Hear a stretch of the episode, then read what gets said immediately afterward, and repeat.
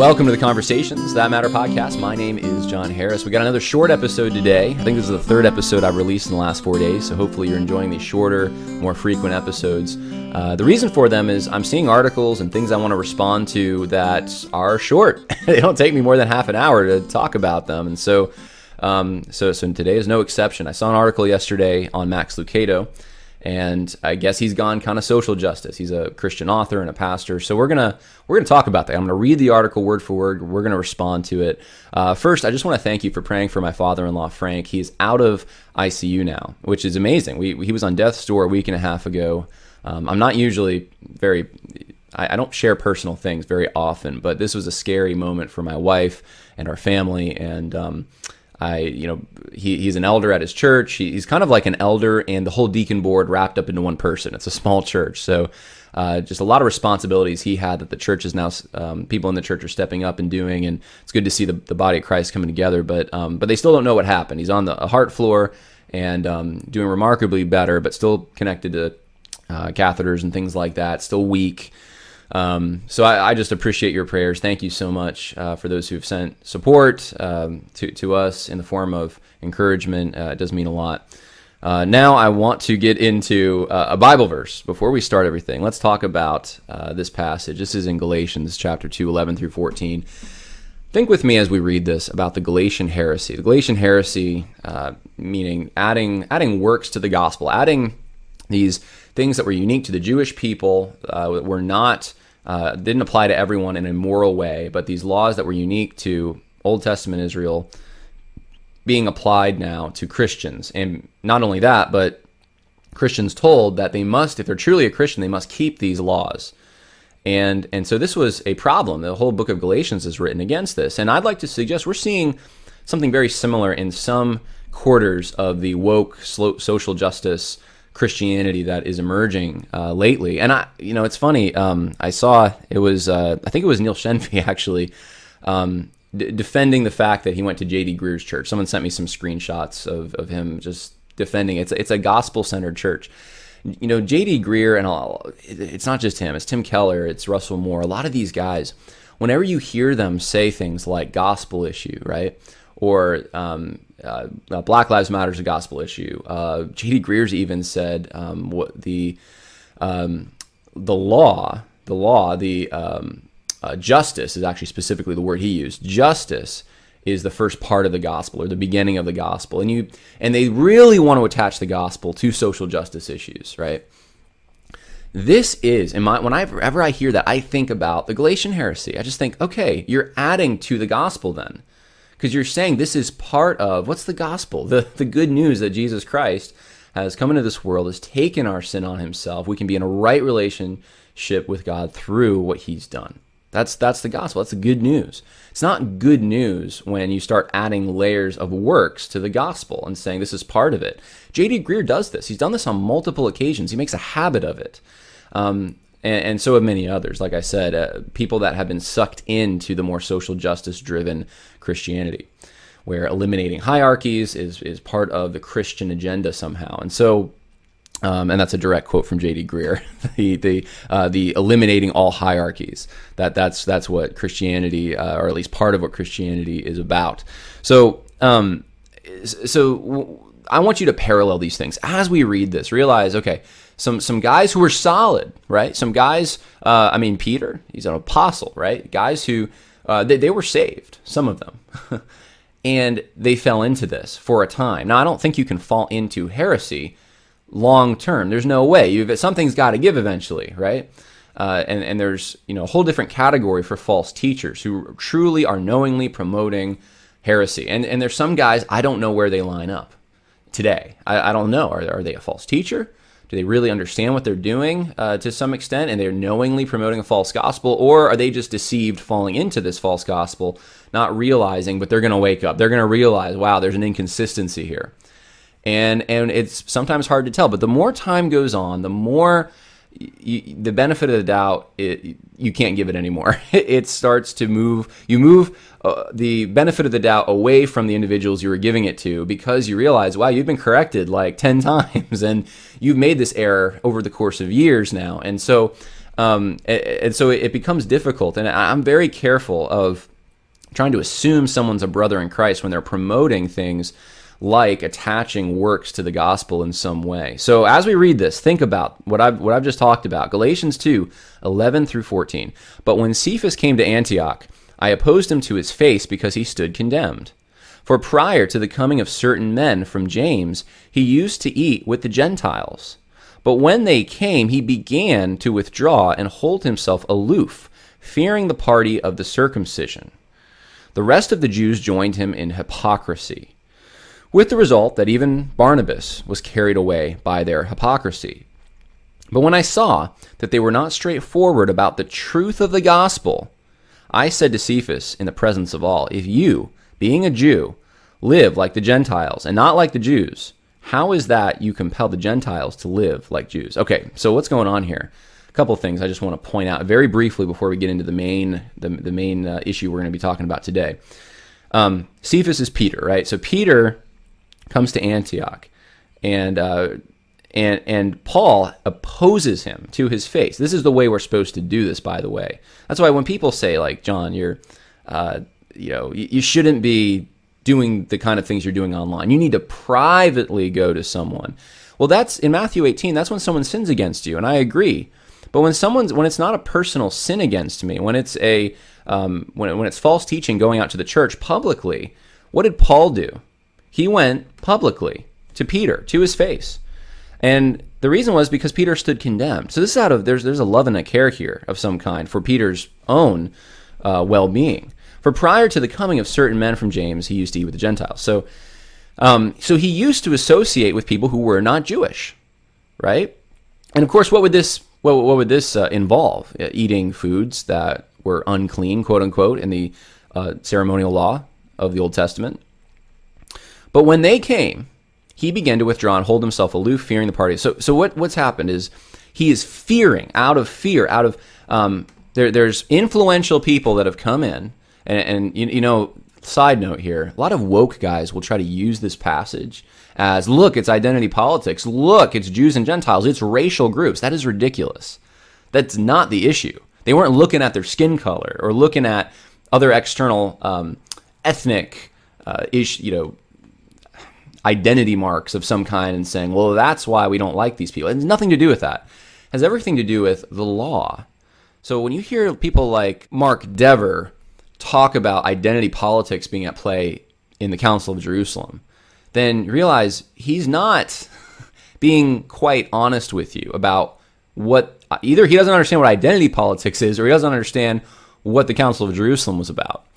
And and so um, what what we have here is not a racial quote unquote issue. This is an issue of the law and religion and whether or not you must keep the law uh, and to be a true Christian. These are these are Jewish believers, uh, quote unquote, coming in, and it's fear of them. It's fear of these people that keeps Peter doing the wrong thing, associ- not associating with the Gentiles. The rest of the Jews joined him in the hypocrisy. So not so. This is a leader. Peter's a leader, and people follow Peter into this hypocrisy. Does this sound familiar? Does this sound like some of the evangelical quote unquote leaders today who start be, because out of fear uh, from Black Lives Matter or the popularity of social justice in the world or in their denomination or association, they're they're going to just go along with this, and now their whole congregations are following them into it. I know because I get the emails from people at these churches.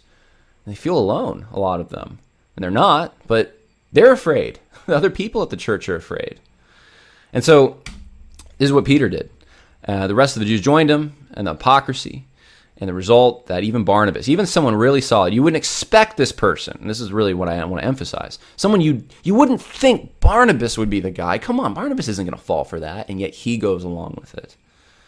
And a lot of you are you're discouraged. You're thinking, how in the world can Christians who I've trusted, solid teachers of the Bible, I thought, how can they how can they not see this? This is what Phil Johnson asked to Al Mohler, to Ligon Duncan, to Mark Dever. Do you not see this? And of course, Al Mohler got very upset with him when he asked that question. But that's how you feel right now. Do you not see this?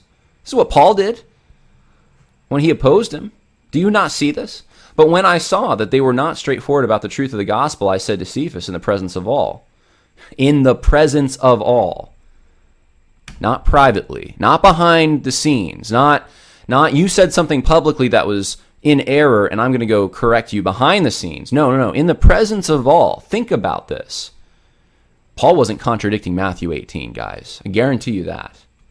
In the presence of all, if you, being a Jew, live like the Gentiles and not like the Jews, how is it that you compel the Gentiles to live like Jews? He's saying you're a hypocrite, Peter. You're a hypocrite. You don't actually believe deep down that you have to keep all these ceremonial laws. You don't live like that. You'll eat unclean things.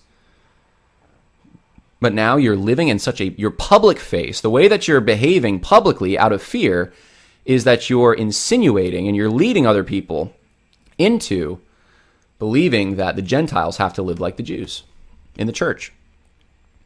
We're seeing the exact same thing. History repeats itself, guys. it all the time. We're seeing a repeat of the same thing. And uh, and I've talked about m- many men who have fallen. The mighty have fallen, but maybe they weren't so mighty. Uh, Max Lucado is unfortunately now one of the ones that seems to be going down this path. And are we going to love him because he stands condemned, perhaps?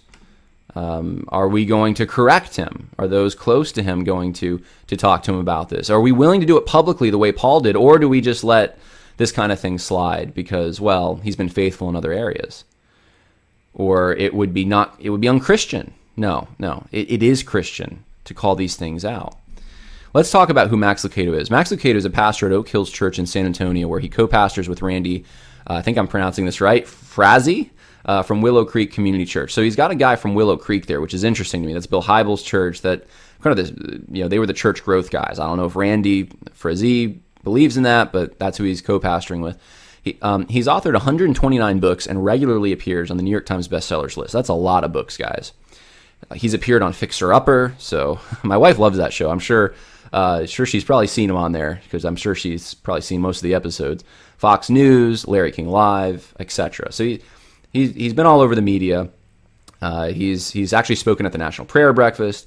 He was America's pastor, according to Christianity Today magazine in 2005, and he was named by Reader's Digest as the best preacher in America in 2007. So pretty high accolades there. Um, he's made it into the evangelical elite for for certain. Uh, I, I don't know if that you get more evangelical elite. So that's who Max Lucado is. Um, here are some things that are concerning as of late. This is 2020, and, and it seems like doesn't it seem like everything's just coming apart in 2020? Maybe things are just being revealed that were already there. I don't know, but but here's what happened. Um, in I think this was January. Uh, I was looking at some articles. The, these two I think I first found through Reformation Charlotte, but they had links to the primary sources uh, or or videos of primary source material. So. Um, Max Lucado on Jen Hat, uh, he talked about Jen Hatmaker in January 2020. Jen Hatmaker uh, prom- promotes the gay Christian stuff, like overtly great gay Christian stuff. And this is what he said about her I think so highly of you. You energize me to listen to your podcast. The other day, I caught myself needing to get out of the car, but I was listening to your podcast and I just sat and I just sat and I just sat. You make it so easy and delightful and yet profound at the same time.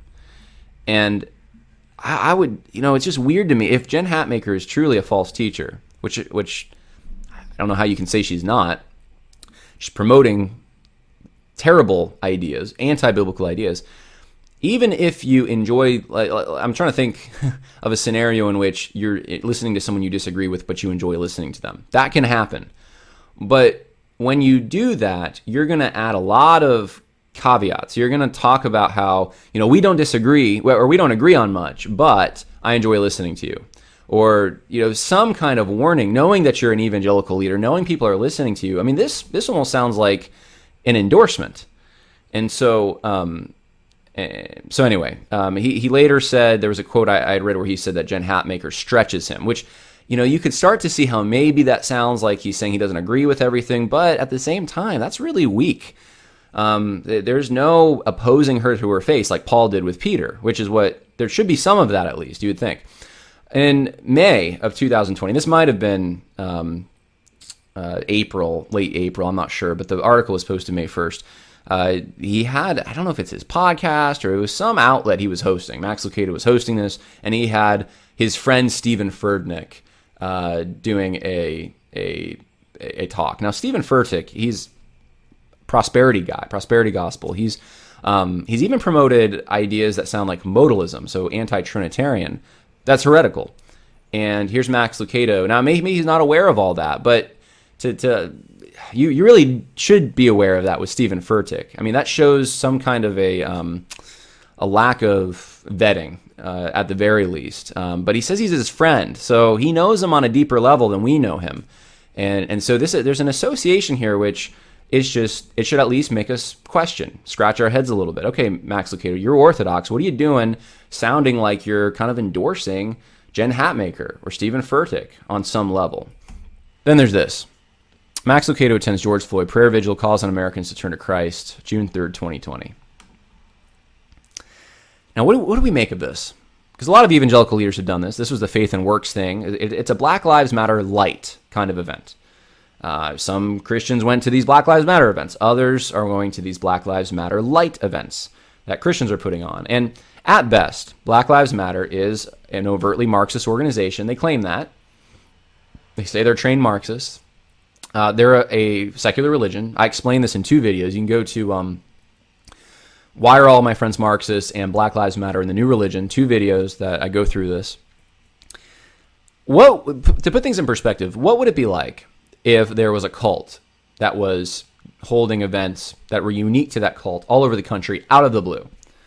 Um, I, you know, and I don't know, pick pick whatever you want to pick. Uh, you know, Native American cult of some kind that's attracting new members to their cult uh, to worship at their altar, and they are all about preserving the environment. Okay, let's just say something like that is you know is going on. It's it's overtly um, it's a false religion of some kind would we then, in the midst of that, want to say, well, me too, we're going to do the same thing, some of the same assumptions, but we're going to just have the gospel and we're not going to be violent about it? We'd probably look at someone who wanted to do that and say, why don't you wait? Or why don't you, you know, are you sure you want to do this in the midst of the context of these Black Lives Matter rallies in which uh, they're demeaning the police and they're sometimes breaking things? And not only that, but they, their philosophies undergirding this are Marxist. Would you really want to go that direction? I remember uh, years ago I was in California for seminary, and I had a college ministry background. I wanted to find a ministry I get involved with on a college campus, and um, I went to this ministry. It was uh, uh, CSUN, and the guy Jesse Johnson. I still remember. I think was the name of the guy leading it. And and I had asked him, I really want to do evangelism here. What you know, how can we do that? Is there an evangelism ministry? And he said, Well, not really. We used to, but right now we're just inviting people to the group because we don't want to be associated with the mother god cult, which is kind of the vernacular of the people phrase. But really, what the cult is called the Church of God. That's the name of the cult. But everyone calls it the mother god cult because they believe God is a woman. They believe Ahn Sahng-hong is Jesus. Uh, and he died in the 70s. It was Jesus' second coming. It is a South Korean cult. I've talked to these guys for hours. No doubt in my mind, they are a cult. And the leader at the time did not want to be associated with them. So um, they're, they're very aggressive uh, at their proselytizing tactics.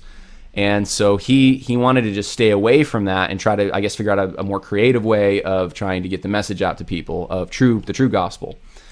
And um, and whether you agree with that or not, which and at the time I really didn't, but if, whether you agree with that or not, there's there's a legitimate concern there of not wanting to be associated with this false religion.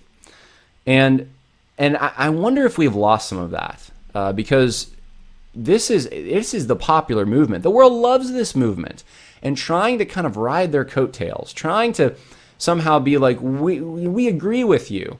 Um, it, it's just it, it comes off as you're endorsing the greater movement, and so if you're, I mean, if you're going to do something about um, about injustice, then you know you you to, to be to be consistent, you're not going to just pick George Floyd. I mean, now that the autopsy report and the camera footage has come out, um, you're probably really not going to want to pick the George Floyd situation. Um, and uh, again, I, you know, I believe from the beginning, I still believe it, it, was horrific to see what happened to George Floyd. It's horrific to see uh, what that police officer did. It was, um, it, I, I, think I had posted at the time within hours of seeing that video. Um, how could anyone do this? How this is either ineptness or this is police brutality. I don't see an option. And um, and I, I still believe that. I still believe that this was over the top. But when you see the full context with with the body cam footage that was just released, you, you see that a few things uh, that were assumed at the beginning by many people were completely wrong. I mean, this guy, George Floyd, was lying to them from the beginning. Um, he was resisting them the whole entire time. There's no reason to think that this had anything to do with race. And of course, the whole it's it's just one big lie that this was just police that were racist, um, you know, immediately tackling him to the ground to kill him. I mean, that's the narrative that everyone seems to believe, and that's what would spark these kind of events. So when you participate in that, you're reinforcing that narrative. And that narrative we now know is inaccurate. We also know that from the autopsy report, uh, the guy was was high, and it looks like it wasn't even the um, uh, the the knee uh, the knee of um, I forget the officer's name off the top of my head, but it, it, it, you know what we saw was not actually the actual cause of death. Now, could it have contributed? I'm sure the stress of that whole situation contributed, but um, but it wasn't because he couldn't get oxygen. That wasn't the reason that he died. Um, and so now that we're finding out some of these things, hopefully some of us are saying, yes, this was bad. Yes, this was a, a policeman who either didn't know what he was doing or he this was over the top. But at least, you know, hopefully we're also seeing that this isn't exactly what we were told at the beginning.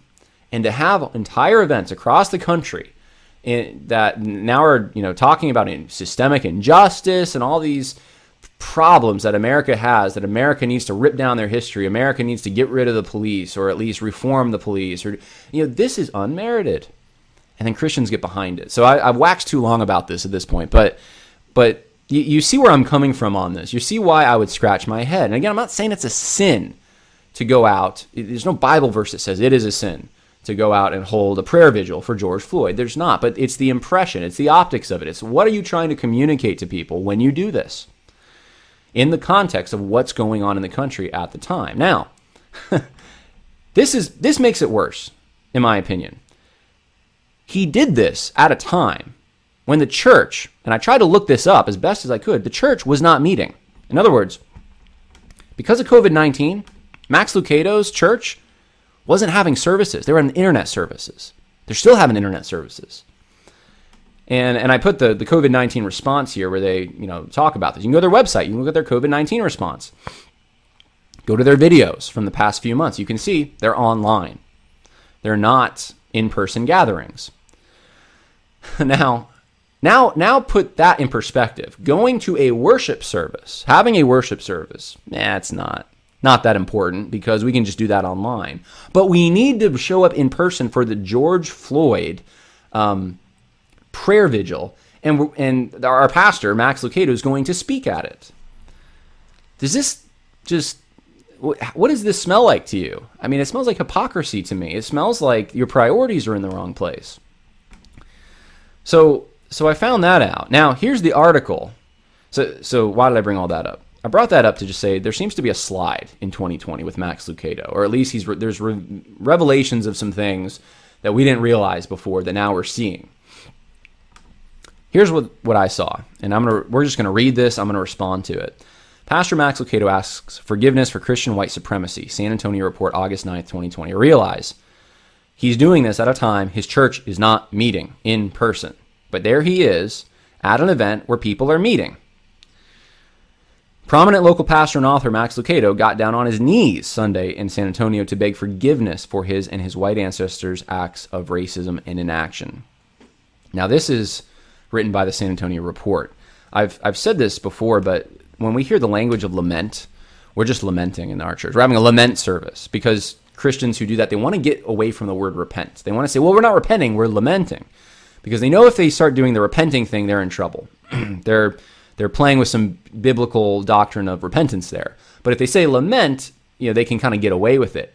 Now, my point is the world doesn't see it that way. The world sees it it's repenting because what does he say here? Yeah, Max Lucado got getting down on his knees. He's asking, he's begging for forgiveness. I'm sorry that I have been silent. I am sorry that my head has been buried in the sand, Lucado said. My brothers and sisters are hurting, and I am sorry. I have made them to feel less than. I did not help. I did not hear. I did not see. I did not understand. Now, what is it that he is not seeing, what he's not understanding? Now, article goes on, says organizers estimated that roughly 3,000 people of all, all faiths, of all faiths, attended the emotional Park and Pray event at Freeman Coliseum Sunday evening to follow local faith leaders in prayer to eliminate racism and coronavirus. At least 23,000 more were watching online. All faiths. So he's doing this. He is repenting to, saying he, to an audience of not just Christians, presumably. All faiths. So Muslims there, Catholics there. I, you know, in the sense of um, Roman Catholics, so not Protestants. Um, I mean, are Mormons there? Like, how far, how ecumenical is this event that he's willing to go to while their church is just doing online streams? And there he is. He's standing up there. He doesn't have a mask on. he's, um, you know, reading, I guess, from the Bible, but that's the picture. The Oak Hills Church pastor's prayer comes amid Black Lives Matter protests and calls for racial equity across the nation. Look, the world sees this. This is part of my point. If you think you're doing something different, we're, we're Christians. We're going to get behind this. No, the world looks at that and they're saying, okay, yeah, he's saying he's sorry, and this is is in the context of the Black Lives Matter protests. Of course, they're connected in the in the mind of, of people that are observers outside the church. Lucado spoke candidly about the sin of racism in and outside of the church. Your church, your pastors have broken your heart by favoring one skin color over another. O Lord God, have mercy on our souls. How dare we? How that must nauseate you, O Lord, he said, adding that those sins extend to brown skin and that he himself has committed them. So, so far we have nothing. We have no, it's just, you know, we don't understand. We are, we're racists. Um, the church is racist. I mean, if you really want to create a formula for making sure the young people leave the church, why don't you just say that we're just all a bunch of racists? The church is characterized by racism, and uh, and that's part of who we are. you really want to be part of that organization? Probably not. It's like the least um, the least tolerated quote unquote sin in America is racism. So that's who we are now. So he's making all these accusations. Well, where's the meat? Where's the proof? Well, here it is. The word wetback has found its way on my lips, too, he said. For that, I'm so sorry, so very sorry. Would you please, O Lord, bring a new day? Now, I remember um,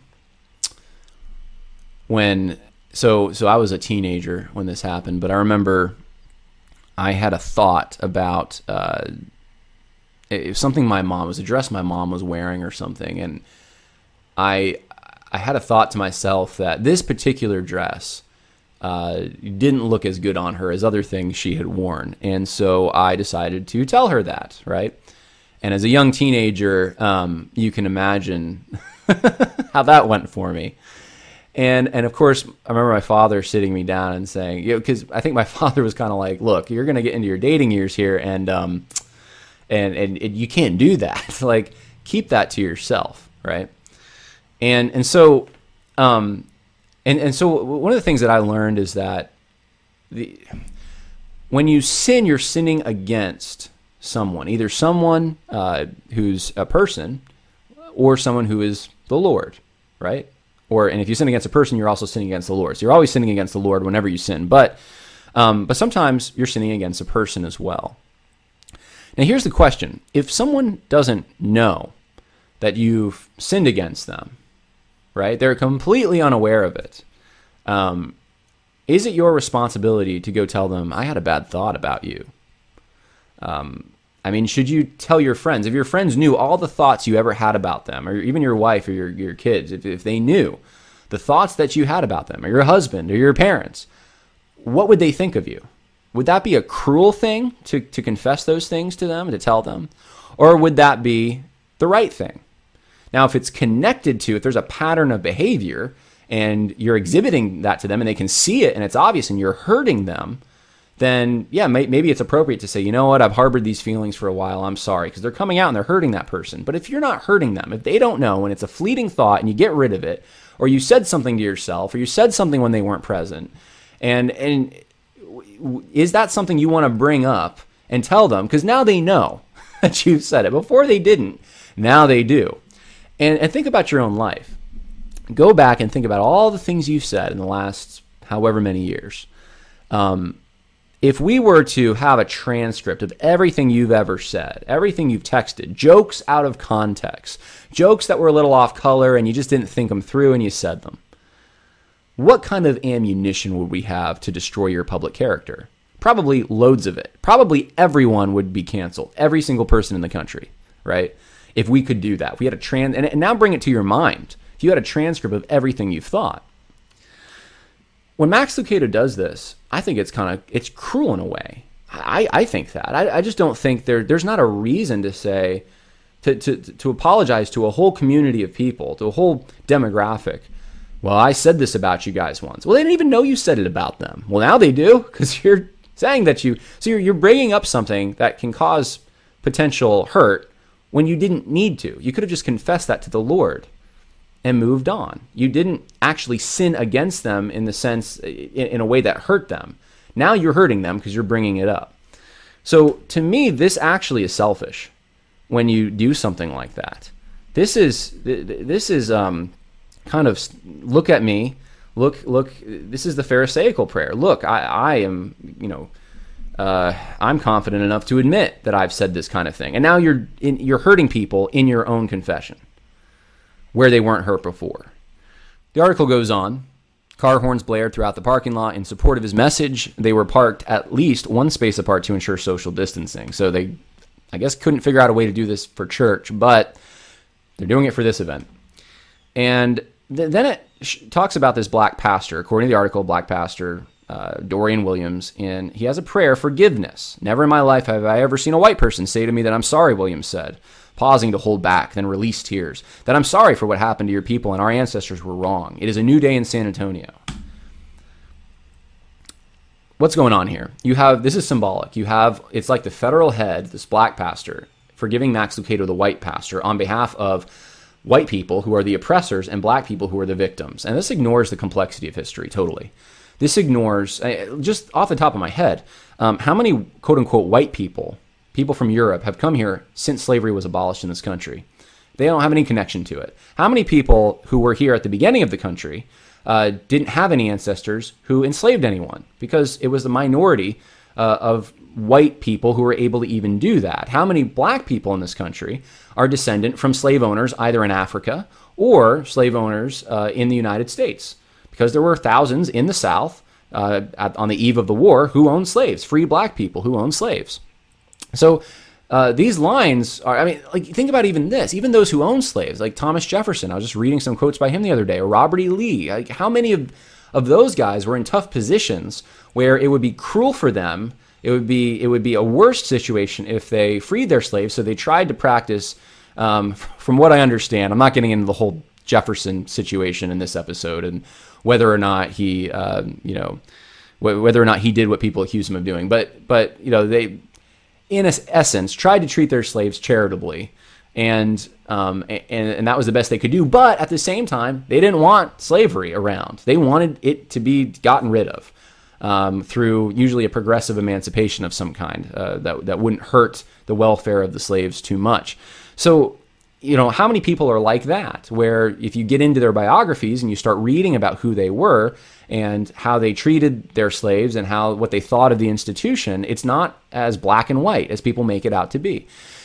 All that to say, um, to to then have this cartoon of the black person's going to forgive the white person, you have already bought into the assumptions of the critical race theory paradigm, the new left critique. You've bought into it at that point because that's what you're assuming. You're assuming the guilt is on this person because they're white, and the innocence is on this person because they're black. And that's why the white person confesses and the black person forgives.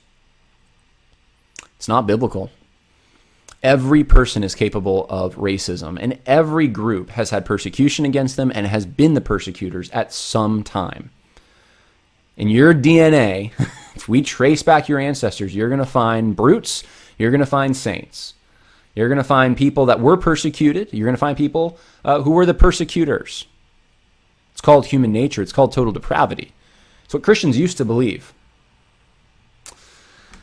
So, this is the situation. Um, we have to release white people from their sins that you did not commit, he said. What in the world does. Hold on a minute we have to release white people from the sins they did not commit, then what is there to be released from? If you didn't commit the sin, then you don't need to be released from something. Like if if someone said, "I need I need to release you from the sin of stealing, though you never stole anything." What does that mean? I mean, it's so blatant that they're buying into this. He's he's acting like no white person has ever regretted slavery or so. Like just about every person in this country, I mean, the majority of people, myself included, think that slavery uh, was a terrible idea, and we're you know good riddance to it. We're glad that it's gone.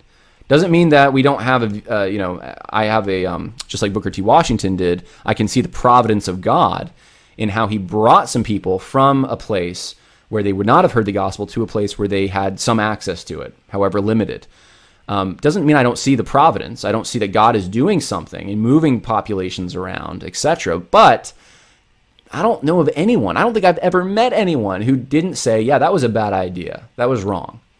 That speaking broadly of the whole entire scenario, that they wish that you know that scenario had not happened organically in the way that it happened. But you know they're acting like white people have never done this. It's a new day in San Antonio. White people never cared until now, and we're going to release these white people from the sins that they did not commit. I know that's unpopular, he says, but God said, if you don't forgive your brother, who do you, how am I even reading this? He's forgiving them for things they didn't commit. Um, said, I'm not letting slavery send me to hell. No longer will I walk around being angry and bitter at white people that I don't even know. I feel like I have a right as a black man to be angry. Doesn't mean that we're not fighting for justice, but we are in bondage when you walk in anger. And Carhorn's blasted in support of that. Well, I'm, I'm glad he doesn't want to have hatred in his heart, but he does not have the right to be angry. And this may be unpopular for you know for me to say. Um, the right to be angry. We just did a, a podcast, the last one, on rights and responsibilities. There are certain things you are responsible to be angry about. Right? Be angry and do not sin. Righteous indignation over something that has taken place. And sometimes you do need to be angry and you need, you need to go do something about it because it's within your power to do something about it. Um, uh, abortion might be one of those things, right? You know, this is something that should make us angry. Right down the street, people you know are dying on a daily basis. We should probably do something about that, right? We should probably try to get laws changed, convince women not to, to go into that clinic. But we're, we're talking about things that happened hundreds of years ago, or at best, what, 50 years ago? When we're talking about things like that, um, you can look back at history and you can say, man, I, I wish that didn't happen, you know, an, an anger of regret, I guess. But if you're going to personalize that and say that I just, I'm bitter against these people that did nothing because they are downstream from that, and you're going to, you know, be angry at white people, you got a problem, man. You don't have a right to be angry at white people as a demographic. For and for even present things like George Floyd, you don't have you know a right to do that. Before the event, Williams said that the event was organized to provide a sense of healing for people who have been longing for fellowship. I, I doubt it promoted that. Um, let's see. Uh, so Lucado echoed Williams in his opening remarks. He said, Maybe you thought you came to be entertained. Maybe you came to be preached to. Maybe you thought this was a political gathering. I am so very sorry, but it's not. We're here to pray.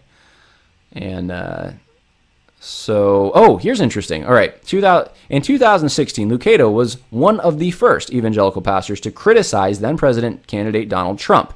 He made headlines in December when he adapted the story of Mary, Joseph, and Jesus' escape to Egypt from the book of Matthew as that of a family on a journey through Mexico, fleeing violence from cartels. So,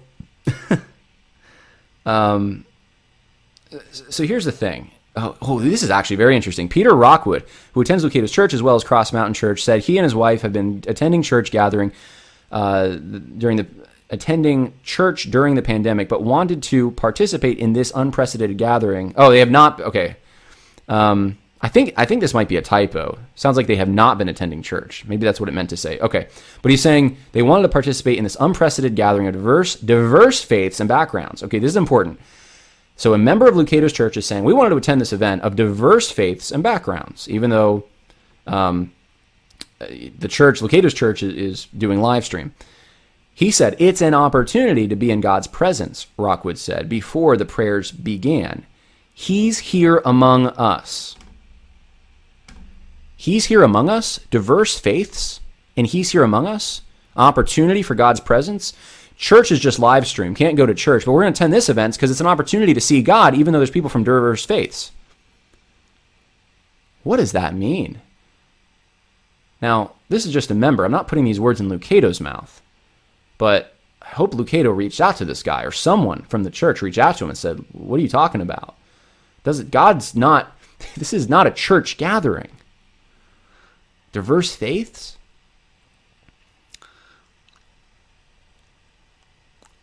Of course, trying to make parallel the story of Jesus fleeing to Egypt, which was also part of the Roman Empire, with someone from Mexico coming to the United States, to politicize that is that's what mainline denominations do.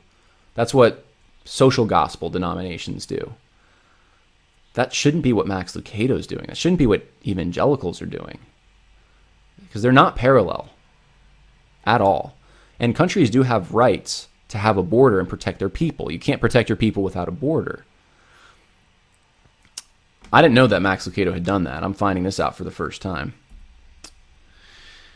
Let me give you a little bit on what's happening. As th- this is, I think this is the same day, if I'm not mistaken, uh, that this pr- prayer vigil or what? Not prayer vigil, but this this event that Max Lucado repented at for his white white supremacy or racism. Uh, this was going on in Chicago. Police shootings of Englewood man reignites political debate. Uh, 13 cops injured, two people shot. Here's some pictures for you. Um, this was written on the sidewalk. Kill Columbus. If you don't know, in Chicago, there's a statue of Columbus. Kill Columbus. And officers injured, 13 of them. Here's pictures of, I believe this is Best Buy, being looted completely. There's an aerial photo of it. Um, I mean, this is all over Twitter. Looters broke into Chicago Mall and are looting the place clean tonight.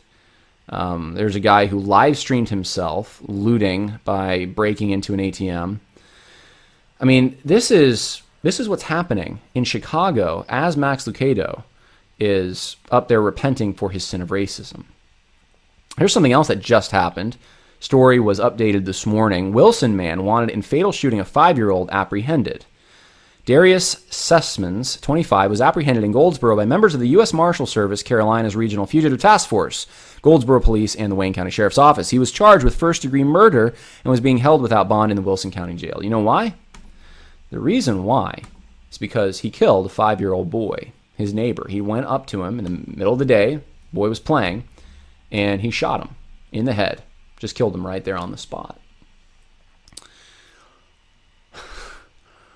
Imagine the roles were reversed. Imagine it was a white guy who went and killed a black child. We'd probably have some a few more Best Buys looted, wouldn't we? Media would would be going crazy. Well, this is a local story. This isn't a national story. There's a lot of little local stories like that that I've been sent over the past few months. They don't make it into the big leagues, into the national news. Uh, you won't remember this guy's name. I didn't even mention it, did I? Or I guess I did read it. His name is uh, uh, let's see here, Darius Sessmans, Sessoms. You probably won't remember that. You'll remember George Floyd's name, but there are people who die all the time, and it doesn't fit the political narrative. A lot of them have died in these protests. It doesn't fit the political narrative. You won't remember their, their names, but you will remember George Floyd's name. Why is that? Because constant repetition by media elites. And that is the narrative they want going out. Now, I, I want to close this with a little bit of what I think is my explanation. Might not be uh, a thorough explanation in every way, but this is this is what I think is happening. I do parallel this with what we just read um, about the Galatian heresy and Peter going along. I think there's fear. People who are saved are going along because of fear. I think there's um, people who are just following the leader who's afraid. The leader's afraid, but they're just following him because they think he's confident and knows what he's doing. And then there are people who are real heretics, who are they're they're combining religions and they know they're doing it. And where does Max Lucado stand in all this? I don't know. There's some there's some real red flags in his ministry right now, and and I really you know we should pray for him. We need to pray for him. Hope that that he's Peter in this situation. That he's just been um, that, that he has not actually. Uh, you know he's not in heresy because he's not saved and he's pushing a false religion but he's this is a very temporary thing and he's going to realize it and he's going to snap out of it and if he doesn't that tells you something about him unfortunately I've, I've started to realize that the battlegrounds in um, the whole political religious debate, because these lines, this is a political religion. I keep, if I don't get anything else across, I really hope y'all understand that the Black Lives Matter stuff, even the COVID response, uh, this this is the a politicizing of religion that we're dealing with, where government is the great equalizer, government is God. We pray to government, we look to government, um, and you know, and and go watch the, the video Why Are All My Friends Marxists, and I explain this in more detail. But the lines seem to be not between conservative and liberal. That's what I used to think. And, and, and that is a legitimate line. But I think the lines are actually more between um, populists, so pe- the people, the working class, and elites. Now, obviously, there is a whole spiritual war where the lines really are between kingdom of God and the kingdom of Satan, right? Sin, the world, and God. That's always been the case. But those things, the, the, the, this new false religion seems to be taking a greater hold in elite circles. For whatever reason, elites, this is the popular thing to do. And the realization that I've had, and I think many of you are now waking up to, is how many of your pastors want to be in good favor with celebrity pastors uh, popular Christian organizations. There, they look at their heroes. They look at the David Platts and the Matt Chandlers and the Mark Devers and the Tim Kellers. And I mean, that's who they want to be. They want to be in their favor. And how many little pastors dream about that kind of thing? I think we're finding that out more and more and more. The pastor's job is to guard and protect, watch over the souls of his congregation. That's the role of a pastor. It's not to be vying in a new hierarchy where they climb the ladder to social success and represent their religion somehow in the public square. And a lot of pastors seem to want to do that. They want to be community organizers, not pastors. And it, it's a quest for fame, for approval. And Max Lucado is not immune to that kind of thing, especially someone who's in the big leagues like himself. You can imagine probably most of his friends uh, I don't know who his friends are, but if they're in the evangelical elite um, strata, then that's who he's talking to, and they're all going the same direction. And they're parroting what secular elites are saying, because ultimately they want to be in good graces with the secular elites. This is the lie. This is the danger. And I hope you're waking up to it. Someone who's not focused on feeding their sheep says they are, but they really have their eye on something else. And I'm starting to wake up to this a little more. I've been waking up to it for the past few years, but I'm, I'm seeing it now on full display. I think this is the reason for the social justice movement in Christianity. Um, of course, we could talk about other reasons. We could talk about um, what's coming, perhaps. Uh, I don't want to get too far ahead of myself and have this video canceled, um, but in a in a uh, geopolitical sense, what's coming? Uh, just go look up at the World Economic Forum. Go look up what they're saying right now. Do you think evangelical elites and elites in general know what's coming? Possibly know the the uh, the kind of technology that exists right now. You think they know um, what kind of information uh, could be coming in the fourth industrial revolution, and what kind of controls that will give the government? I mean, if I were them, I would want to be on the right side of that. I wouldn't want to be on the wrong end of uh, a police state like we've never seen it uh, in the sense of a, a surveillance state. So that could explain some of it. And I'm not getting all conspiratorial here. I mean, these are actual things that you can go you can go look up what I'm talking about at the World Economic Forum. It's all there. Uh, I'm not looking at any you know fringe websites or anything like that that are trying to explain it. I'm just saying, what's the paradigm that you have to explain why so many evangelicals who seem solid for so long are falling? How the mighty have fallen. Um, what was in their heart all along, I don't know. I don't know. And I'm with you guys. I'm, I'm with you who reach out to me and ask me, why is my pastor saying these? I don't always know the answer to that. I don't know what's in everyone's hearts. But something on a massive scale is happening. And we're seeing Max Lucado, and what he's doing is one example of that. Buying into these assumptions. Uh, racism is uh, just specific to whites somehow. Uh, that whites uh, are in the place of the oppressor. That um, we need to publicly uh, even acknowledge thoughts that we've had or things that we've said that didn't hurt anyone. We need to publicly acknowledge those things. That now we're hurting people by doing it. Uh, but we need to come clean with everything uh, and in a public venue of some kind. Um, I'm kind of concerned that privacy is going out the window, and I, I pr- privacy is important. We need privacy. We need to be alone with our thoughts at times, and not everything that you have needs to be shared. This is one of the dangers of social media, is the idea that everything should just be public.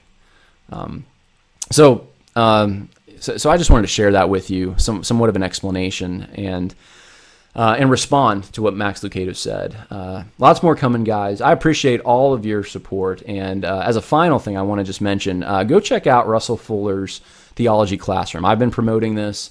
He's not paying me to promote this or anything, so uh, it's not it's not because um, I'm you know having some benefit given to me. It's because I actually respect Russell Fuller, and I think you'll benefit from his seminary level education, his his classes that he's offering now. So go check that out. I'm putting the link in the info section. Uh, God bless you, and keep on fighting the good fight, even when you feel alone. There are many who have not bowed the knee to Baal. So have a good afternoon.